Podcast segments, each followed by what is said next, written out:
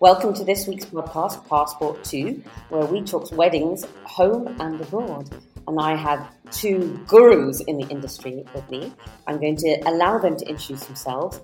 Firstly, Chenai Bukutu of By Chenai and Rosie Williams of The Own Studio. Chenai, tell us about yourself. Hi, I'm Chenai Bukutu. I'm the owner of By Chenai Events. I plan weddings and parties for stylish clients all over the UK and abroad. Super. Rosie. Hi, I'm Rosie. I'm the co founder of The Own Studio, which is a contemporary wedding wear label based in London. We create sleek, laid back pieces for bridesmaids and brides, sort of modern, pared back aesthetic. Um, and we usually find us working out of our showroom studio in Shoreditch. Sleek, laid back. These are key, cool words that I like the sound of. And something that I can just give to you at such a stressful time in a couple's life. It's brilliant. Tell me, what sparked your love or passion for weddings in the first place? They're not easy to organize.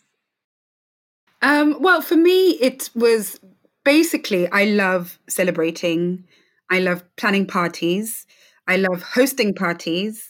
My mum was the absolute hostess with the most.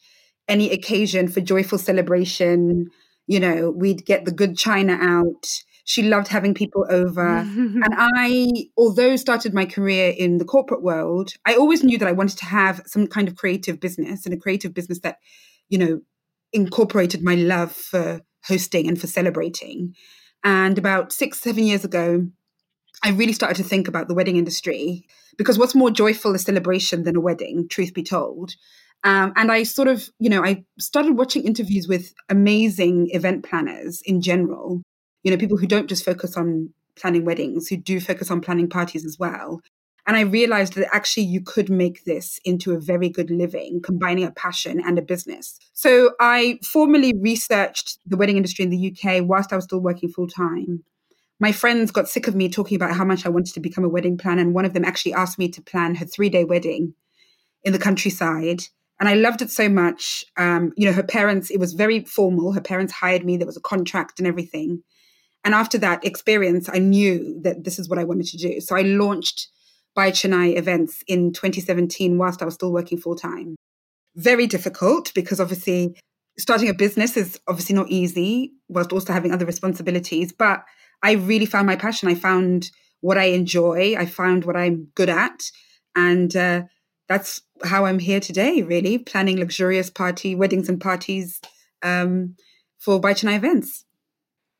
That's super. I love I love it. It's just you're absolutely right. It is such a joyous occasion. I still think it's incredibly stressful, but it is a very joyous occasion. Um, Rosie, Bridezillas, any so, of them? Do you know what? I think because our pieces are quite laid back and relaxed. We seem to attract very laid back and relaxed brides, which is amazing. Um, so yeah, we haven't actually come across that many bridezillas. Obviously, like you say, it is a stressful time. Um, but actually it's also the best time in someone's life so they are just so happy to be talking to you to be trying on their wedding dress um, and to be picking an outfit for what hopefully will be the best day of their life um, so yeah, so it's very similar to Chenai actually. I was working in a different industry with my co-founder Jess, and um, we were similar in the sense that we were like we love weddings, but actually we were both kind of getting married, and we were like we can't find anything that quite hits the spot in terms of what we would want to wear as a kind of modern contemporary woman. So we started talking about it all the time in our spare time, meeting up after work, meeting up at weekends and it just became just this all-consuming passion for us. Uh, so at one point, you know, similar to you, we were like, we are going to need to just switch over and take the plunge. Um, so after sort of years of you know evening classes and design school and things like that, we thought, you know what, let's just let's just do it. That we know we know we're passionate about it. We know we've got something here, so let's give it a go. So yeah, very similar. We've just been able to combine our passion um, and made a business out of it, which is fantastic. That is really fantastic to be able to combine your passion with your living is such a rare opportunity that people don't often grab. So, congratulations to the both of you. That's really wonderful. They're very competitive marketplaces. The design, bridal wear, events, it's tough, especially if you're starting not so long ago and trying to dive into that marketplace. How do you stand out in such a crowded space? Wedding planning, particularly, is a very saturated market uh, in this in this country. Um, you know, all you have to do is go on Instagram. There are a gazillion wedding planners everywhere. The point is, as I think that there are also people who don't necessarily do it as a business. So some people kind of dabble in in events. So for me, it's kind of easy because this is my passion, my obsession, the thing that I love and that I do. Therefore, standing out is just about making myself visible, showing my work. Um, you know, with events, it's it's difficult to translate to to a potential client what the experience of working with By Chenai is going to be. So I rely heavily on sort of showcasing my work, um, being visible, um, and all of sort of my social media platforms, etc. Because ultimately, being someone's planner it's a it's a relationship business that we're in. You know, we're selling a relationship as much as we're selling our services. We have to like each other because we're going to spend, you know, a year or so together. Therefore, it's imp- important for me to always show up as myself, you know, show a bit of my personality so that people can sort of make their decision, start making their decision when they see by Chenai, you know, whether it's in press or, you know, or, on my website or whatever it is.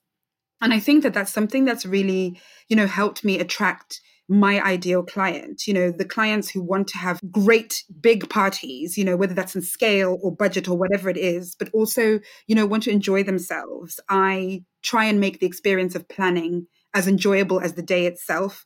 I'm not one of these clipboard wielding, that sort of old school idea of a wedding planner. I really do think that you should enjoy the process as much as the day itself because it's such an investment. It's an investment in your time and it's an investment in financially, it's emotional investment. So yeah, I mean, I, I really, for me, spend a lot of time um, being visible. I spend a lot of time trying to demonstrate how different the By Chenai client journey is from anyone else who's in the market calling themselves a wedding planner. I would, yeah, I would totally agree with that. I think it's it's around having a brand or a business that people can relate to and um, are sort of as just as bought into you as they are actually what what you're selling. And I think although it is such a saturated market out there, I think there is still scope to offer sort of something new and exciting and different. Um, so for us, one of the main things we wanted to do was to be able to give people the confidence to buy their wedding dress online. And I think, you know, a few years ago, people would be like, oh my God, I'm not buying my wedding dress online. That sounds madness to me.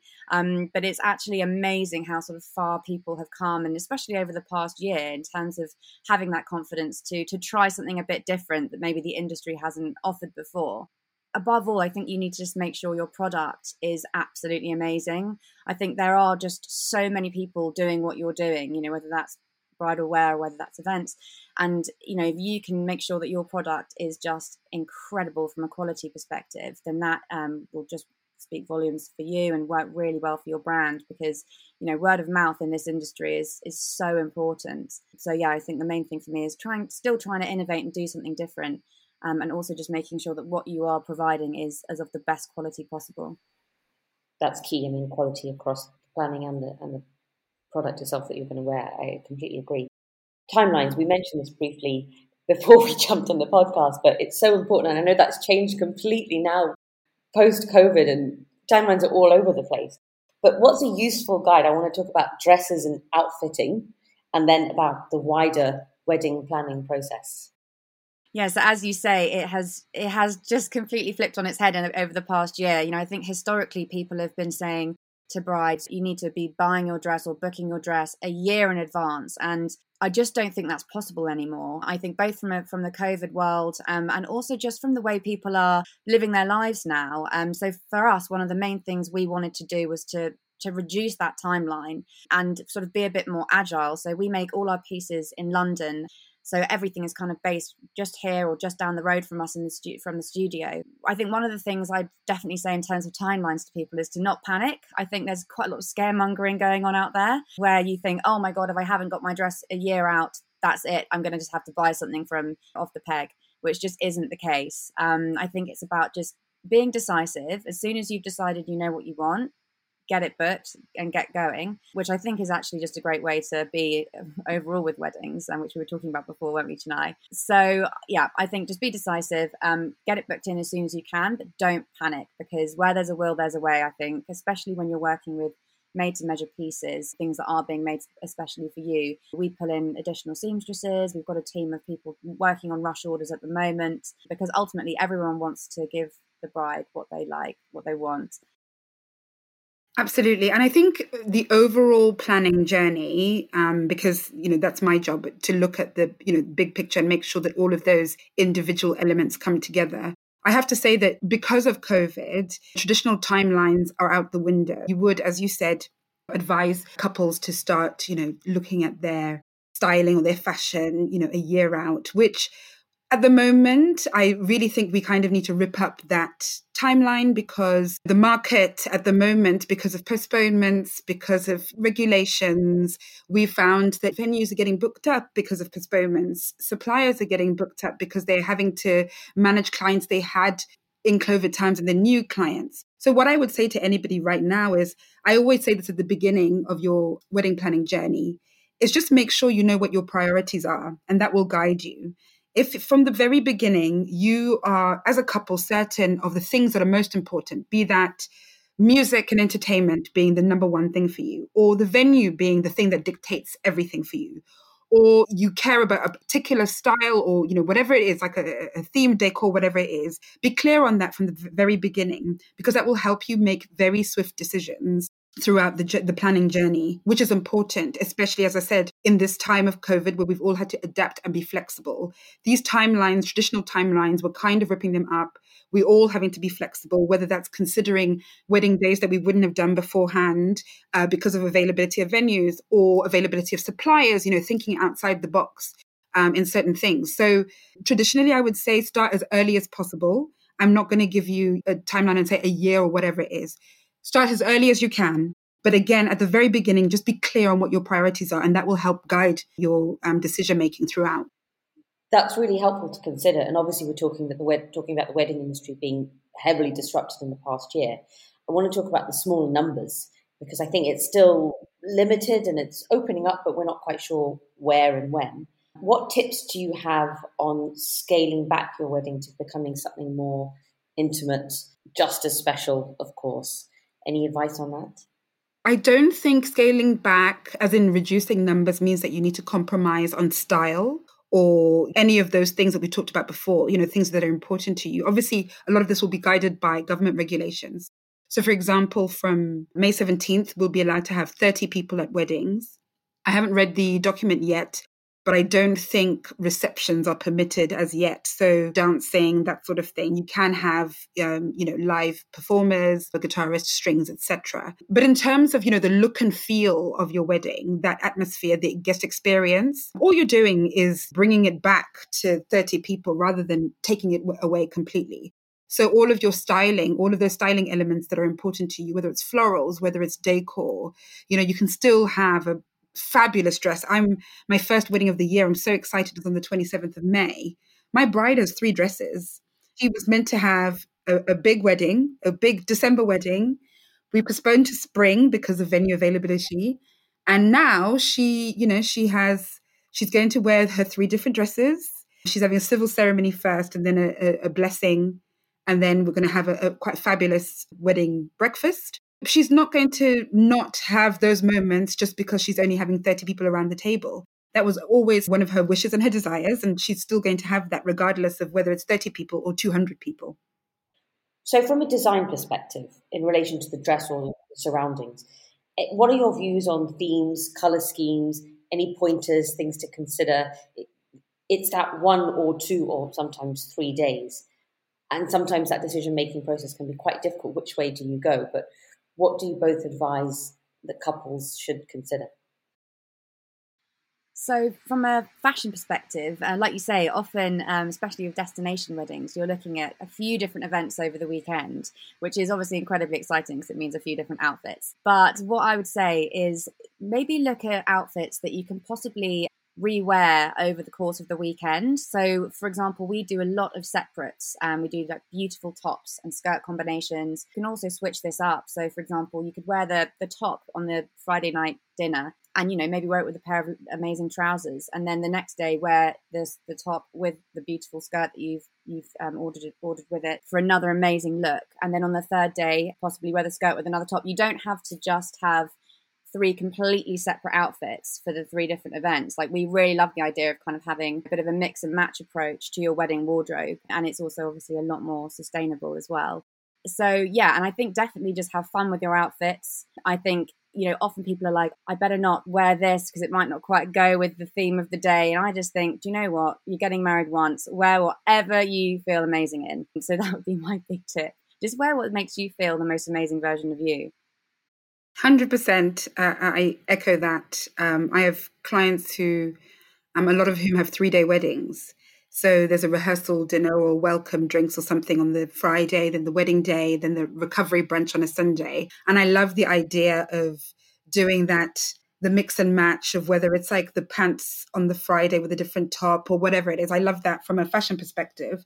From a planning and design perspective, I always say to couples, try not to be over, too overwhelmed at the beginning by all of the things. So by that I mean spending endless hours on Pinterest. Because if you start at Pinterest and not your own style, you'll find it very difficult to then distill what your style is. So I always say, okay, who are you guys? Like, what's the you know the decor like in your house? Where what are the sort of environments you love to be around? Is it a you know the London Edition bar? Is it a particular restaurant? What is it that you you know what what are the colors and the sort of textures that you love? And then I try and incorporate that when I'm sort of designing a wedding with them. And again, I keep coming back to guest experience, which is really important as well. You know, there's no point in having, for me, this is a personal opinion, having flower, you know, installations and arrangements that are so expansive and so over the top that guests can't see each other over the table, for example. That, you know, you can't move around the room without being scared to knock something over. It's all about making sure that your decor enhances the experience it isn't the experience you know the experience is you know your friends and family being there for you so when it comes to decor, I always say it's great to have those reference points. It's, nice to have Pinterest. It's nice to look at Instagram. But ultimately, you know, what is your personal style? What are the things, the colors and the textures and the, you know, the things that you are drawn to as a couple, rather than looking outside before beforehand, basically. That's really helpful. I love the idea of a recovery brunch. By the way, I think that's fantastic. and probably very useful with a lot of Bloody Marys. Rosie, you mentioned destination weddings, which I know is on the rise and wonderful thing that I'd like to talk about. What advice, Chenai, can you give on picking your wedding destination? I think there's a misconception that getting married abroad is cheaper and easier. It isn't. Uh, remember that abroad, whichever destination you choose, will involve different culture, a different language. Oftentimes, where people choose to get married in destination spaces are locations that not many people necessarily holiday in. So again, it's like you don't have those connections on the ground. So I'd just be mindful of that. You know, I think choosing a destination um, space is really important to pick somewhere that obviously has meaning to you, somewhere that ideally you've seen before. And I know that sounds silly, but you'd be surprised the amount of people who pick a location having never been there before and experienced it. And again, you need to know that it's easy for people to get to from the airport to whatever it is. And as boring as it sounds, and taking away from you know the allure of of you know wonderful beach beaches or whatever it is, those are the things that are the most important, those are the things that actually make the wedding. So if you're picking a location, let's say, you know, Europe, for example, try and pick somewhere where you know that the people at that particular venue have experience dealing with clients from overseas preferably an English speaker if you don't speak the language, which is really important because communicating with somebody who, um, for whom English isn't the first language is a bit of a challenge. I would say again, just consider time of year as well. There's no point in going abroad if you're going to pick monsoon season in that country. You know, be mindful of those things. Coming back to the logistics, as I said, ensure it's a location that is easily accessible not just for you, but also for the people who are going to be working on your wedding. If you're having a big production, you want to make sure that suppliers can get there, that it's easy to set up, that there's no restrictions um, for them to be able to, you know, produce this wonderful wedding for you. I actually got married uh, in the south of France at my grandma's my grandma's house there, and as much as I love it, know it so well, I, I, don't think I'd necessarily thought about some of those things, and I really wish I had. The only way to access it was down a, a single track, um, a very long single track, and um, it did become a bit of a logistical nightmare. So um, I think even though it is probably maybe isn't one of the sexiest things to plan for a wedding, I think transport and sort of accessibility is just so important. And I can think you can kind of get left short a bit if you don't think about those sorts of things. So I think that's a really good tip. And definitely when it comes to dressing as well, it's just factoring, I guess, the weather and all of these different elements for your dresses and your main bridal dress. Exactly. I think we do you know if you would love a long sleeve and you're getting married somewhere really really hot you know there are ways to make it work by using a really beautiful light fabric but ultimately you do need to think about the weather and you do need to think about the weight of the fabric, even if it is short sleeve, going for a really heavy duty fabric because, you know, we've had situations that I've heard of where brides ultimately they're just dripping in sweat and their hair's all wet. You don't really want that on your wedding day. So you really do need to think about the weight of the fabric and what you are wearing across the weekend and making sure you're going to feel really comfortable. Yeah, material, gosh, that's such an important thing to think about on the weather, hot, cold, all of that stuff. What do you think, or what are the elements that make the biggest impact on ambience? So many different elements, but I would say for me, as I said, I, I, I keep harping on about it. The space that you choose to invite your friends and family to celebrate with you is so important. And their level of comfort is really important. You want people to not be too squashed together. You want them to not be in a room that is too warm or too cold. You want them to feel welcome. And that welcome to me is things like I love candlelight. I absolutely adore candles on tables. I think if you're in a venue that allows it, because some historic venues, especially in London, don't allow natural candlelight, things like that can really make a difference. Think about when someone walks into the room, what's the first thing that you want them to experience in your um, reception space?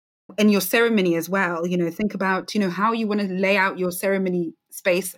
We're doing something really lovely for a wedding this year that's not a traditional sort of chairs on either side of the aisle were doing a vow circle because my client wanted to feel the warmth and the embrace of her guests. So we're sitting sort of in a circle around them when they are saying their vows. You know, little things like that really do make a difference. People feel really involved as part of your wedding. Great food. People always remember the food at weddings. Always. Do your best within your budget, what you can manage, to feed people well and entertainment. There is not a party without music, I'm afraid. That's my feeling, my absolute feeling. Entertainment should always build throughout the day. And that's how I like to plan weddings. You have got something that's always building to a crescendo. So the dance floor is absolutely lit by the time people get to partying. But throughout the day, there's been, you know, whether it's really simple acoustic guitar or just something keep people interested but also like i said just building up to something towards the end of the day. Um, so entertainment for me is also really important and that really does make an, an impact on sort of look on the on the ambience on the feel of a wedding music is so important. I know when I got married, it was such a big part of it, and building up that process throughout the day. From the we had a traditional Indian uh, instrument in the morning, and then building up to much bigger, and then a moving band, and it really got the party started. So I completely agree that that's such an essential part of it. And there must be an interesting journey for you, Chenai, with all your clients and various musical tastes. Absolutely, and I mean, whilst my clients have certain similarities in terms of the style of weddings they want to have, etc. You know, I do find it interesting how different everybody's, you know, personal tastes are when where music is concerned. Um, especially when they're of similar age. So a lot of my clients are sort of in their 30s or whatever. And um, yeah, I mean, some of them don't have an opinion on music so they look to me and I, I, find that so strange because i love music you know i love particularly live music so picking music for somebody else is like, oh, the pressure. But yeah. I was absolutely hell bent on having a, um, a, a live saxophonist at my wedding, and it just oh, it just absolutely blew up the dance floor. It was amazing. It's just it just creates such an amazing atmosphere, live music, doesn't it? It's just nothing like it. I love it. Yeah, I agree. You mentioned sustainability earlier, Rosie, and that's a I mean it's something that's just pervading through industries everywhere at the moment, which is fantastic and perhaps a good thing that's come out of COVID. Now the wedding industry yeah. is completely wrought with lack of sustainability. Now, how would you how do you translate that into your clothing? Yeah, so we we always say that bridal wear is actually one of the biggest culprits of sort of throwaway fashion, which is completely ironic as it's probably one of the most expensive, luxurious pieces of clothing you'll probably ever buy. Yet for many people, they only wear it once, which from the start of, of us sort of founding the company, we just thought we've, we've got to find a way to change this. So we we create, as I said, mentioned earlier, lots of separates, and we create jumpsuits and suits and really laid back dresses um, with the view that people can wear them again. And I know that that's thrown around a lot, and people say, but would you actually wear it again? But we, we really do believe, and we know that a lot of our brides do wear their outfits again. Um, and for me, that is one of the key ways, I guess, to make bridal wear a lot more sustainable is actually creating pieces that can become luxurious wardrobe items for years to come. So whether that's dyeing your outfit afterwards, whether that's working with sort of specialist um, alteration services who can make your beautiful slip dress into more of a midi style that you can even wear with like a t-shirt or on holiday or on your honeymoon. Again, separates that can be mixed and matched with more casual items. Um, and obviously with a suit, you know, that can be worn again as well so that's something we're super super passionate about and sort of separately to that there's also the kind of question about um, your carbon footprint as well so a lot of a lot of pieces are made abroad and then flown back to the UK.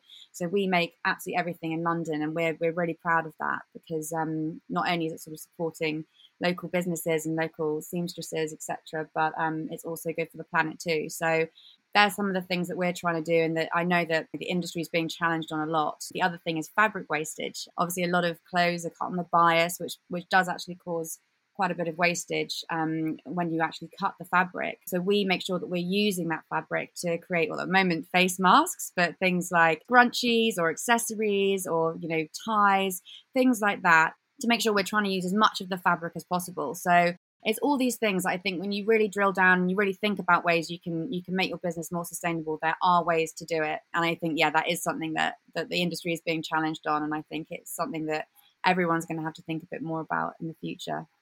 I agree. I think i think we are taking up the challenge though as a planner it's really important for me particularly to manage waste. And i don't i don't like waste as a general rule. So whether that be food waste paper waste. So I'm thinking I'm thinking about to your point about the carbon footprint. A lot of the weddings that I do, we transport guests from one location to another to reduce the amount of individual cars, taxis, etc. That people are taking. We will organize the tra- transport to take people, whether it's a coach or whatever, from one place to the other.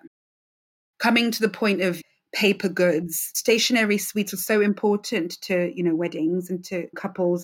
The menus, the invitations, etc. But I often try within my designs that I work with clients to minimize the number of individual sort of paper elements we're doing for, for their paper suite because ultimately they just get recycled or go in the bin. It's important for things like orders of service. I'm doing a wedding at the moment where the order of service is essentially going to be a keepsake. So we're investing a lot in that because it is something that the couple want the guest to take away with them very personalized and really important, which is a, a, again a great way to avoid that paper wastage. When it comes to food, a lot of clients and prospective clients often, you know, the first thing they say when we're breaking down the, the budget and doing our plan is, oh, I want to have wedding favors. Personally, not a fan of wedding favors because it's one of the most wasteful elements of a wedding reception. The amount of times we end up throwing things in the bin because people don't want another mini candle. No one goes to a wedding going, I cannot wait to take that little cactus plant home with me. And I don't mean to be facetious, but truth be told, if it was a, a choice that you gave your guests, I'm sure they would appreciate you putting that money into something else. When we talk to our florists and our floral designers who we work with, really important. A lot of florists, I have to say, are very mindful of sustainability no longer using floral foam only recommending and suggesting flowers that are in season and grown in England. Because obviously, if you choose exotic flowers or out of season flowers, they're getting flown from wherever they're coming from. And again, not very sustainable. And even after the wedding, I always recommend, where possible, that if the clients are going to take away the majority of the flowers, that we donate them to charities. Uh, there are plenty of charities at the moment who will take um, wedding flowers, you know, break them down into smaller arrangements and deliver them to nursing homes, old people's homes, so that you know those flowers have a life beyond that one day event. So again, reducing waste. So those are some of the things that I'm very mindful of when I'm planning, and I think the industry has demonstrated, as I said, example being florists, um, that they are being very mindful of at the moment as well. So actually, with proper advice from your bridal dressing to the actual planning, there's endless ways that you can make it much more sustainable and from the transport to what you're including, I, agree completely. I think that's fantastic, and it's really important to think about those elements. Uh, I mean, the planet is one thing, and all of that, which is a much bigger picture, but also spending your own money wisely because it's a very costly exercise. Which is one question: is where should brides or couples focus their budget, other than their wedding dresses, of course. it's a big question because, as I said, you know, it comes down to their priorities. Ultimately, you know the key things and the biggest investments when you're planning will be where you have host your wedding. If you're not fortunate enough to have a lovely family home or someone loan you their backyard or space or whatever it is the biggest investment as part of your wedding is going to be the venue. And then after that it's food and beverage your second biggest cost essentially.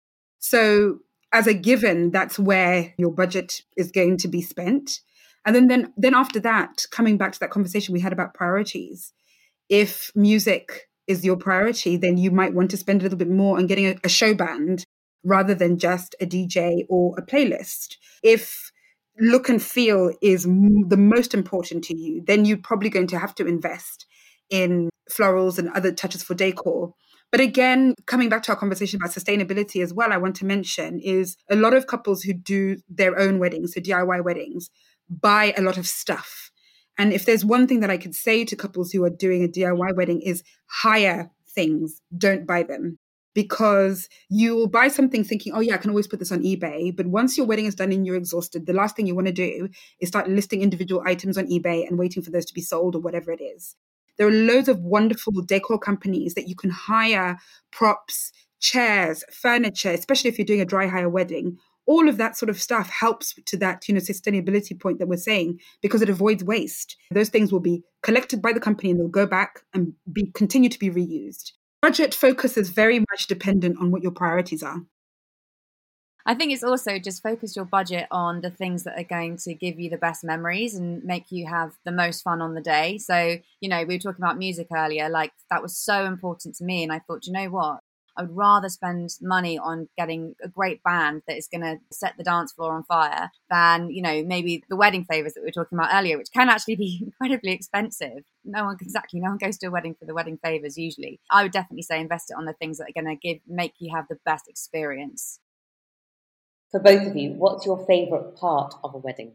For me, it's actually the ceremony because that is the soul of the wedding. Hearing your clients exchange their vows, make their promises to each other is actually really, I find it really emotional because I've got to know them over X period of time and seeing it all come together outside of the event itself but this is this is an important day for them a milestone in their relationship i am not a crier but i find myself so emotional during wedding ceremonies it's unreal and then my second favorite moment is usually when people are getting just a little bit too loose on the dance floor. The uncles are out, ties are on heads, people have taken their high heels off. That is another one of my favorite moments because I can step back and watch people having the absolute best time, knowing that A, we've achieved what we set out to do, execute an amazing wedding for our clients. But also, I just love watching people having the best time. So that's one of my other favorite parts of the wedding. That's fantastic. I'm actually a total crier, so I'm with you on that. I cry, I cry all weddings. Rosie. I'm the same. I, I honestly cry at every single wedding, and I think sounds so mushy, but my favorite bit is definitely when that moment where the bride just turns down and is at the, the sort of top of the aisle or wherever she's walking down. Oh, it just gives me goosebumps every time. And it's just the look on everyone's face and the little gasp. It's just, it's just so magical because it's just what everything's been building to, basically, isn't it? That moment where you're about to marry the person that you love. And I know that's so cheesy, but it is. It just gets me every time. It's true. It's one of those rare things that's actually like the movies. Yeah. Real life. It acts, absolutely is when life imitates art.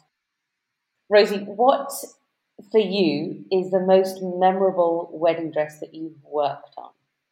So I think when we first started the company, we were obviously just starting out. We didn't have loads of investment. We we just started it ourselves from scratch in our spare time. And when we finally got to a piece, to a point where we had five pieces, we had no sort of permanent space. We just were visiting people in their homes. They were trying on our, our pieces in their living rooms. And it was the first time that a bride said, Yeah, this is my wedding dress. And it was actually a jumpsuit, which again was so special because it was such a risk for us to do a jumpsuit. At the time, it wasn't really a thing that people wore jumpsuits to their wedding and she said, "This is this is what I want to wear. I've never felt so amazing in it." And um, and we made her her her jumpsuit, and she looked incredible. She felt incredible. She wrote us the most amazing email afterwards, sort of saying how how special she'd felt, and that for me was just the most special the most special moment from a professional point of view. It was the first time someone had had bought a piece from us that we'd worked so hard on and it was also a jumpsuit which i thought was incredibly cool and it they they felt so amazing in it and it's just there's nothing like it really to think that you've created that piece for someone on such a special day. Yeah it's a massive responsibility and honor for someone to go yes i'm going to wear your design for what could be the most important special day of my life. So yeah yeah. that's absolutely for my i had three days and for the first day i wore like a Western sari of sorts. So it was a blouse, so it was a separate, and a skirt which you could wrap around and put over with a bit of a trail. But by you know twelve o'clock, I was exhausted. So it was perfect because you unwrap it and it was just sequin trousers underneath. Oh my god, I love that! That sounds so good. Now I'm ready to party. I took my shoes off. I just had the top and the trousers. It was oh, perfect. Um, and that sounds amazing. Separately, so the blouse I'll wear with a skirt, the trousers I'll wear with a shirt, the sari I'll wear with something else. You've got four outfits in one, which is super. I love it. I love it. Yeah. Yeah. Even my wedding dress, I'm like, I'm not getting a white dress because I'm never going to wear it again. Tonight, what is the most memorable wedding that you've worked on? I would say it was the first sort of big wedding that I did. Three day wedding, 140 guests, a lot of people from coming from abroad. It was a really lovely experience, but also my first big wedding. And it'll always, I will always remember it because I, w- I felt like I was under so much pressure to prove myself and to almost validate my own choice to move into this industry, to leave corporate life behind and jump into the wedding world. And it's, you know, they're wonderful clients who are friends, lifelong friends. And it was just a, an amazing amazing weekend. Final question, ladies. What do you believe is the passport to the perfect wedding? Chenai. Passport to the perfect wedding, as cheesy as it sounds, is just being true to yourselves. Whatever you envision your day being, try not to be too influenced I appreciate different cultural settings. There's a lot of input from family, and you know, it's really important to obviously respect cultures and our heritage, but ultimately, it's your day. We all only ever intend to do it once. Therefore, getting the perfect day for you is all about being true to the things that are important to you and what you want for your wedding. I would totally second that, and I think also just to just to say, just remember in all the chaos, it's, you know, it can become a crazy time planning a wedding, but in in all the chaos, just remember what it's all about. And um, we always say to to our brides, if you can during the day, just take a minute for you and your your partner to to just walk walk a bit away from everything and look back at the party and just think everyone's here to celebrate us and this is what it's all about and we've done it basically we've you know we've got married and that that is the most important thing really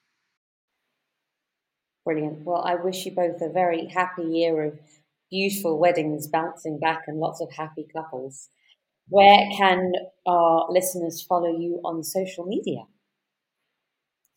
Well, if you are looking for a luxury wedding planner who can help you plan your wedding in England or abroad, follow by Chenai on Instagram. That's at B Y C H E N A I. I can also be found on my website, which is www.bychenai.com. And for all things fashion inspiration and for sleek, minimal, chic outfits, you can find us um, at The Own Studio um, on Instagram, and then our website is at theownstudio.com. Or you can come and visit us in Shoreditch in London if you want an appointment. Thank you both for your time at what is, I'm sure, an incredibly busy period with weddings picking up. So, thank you.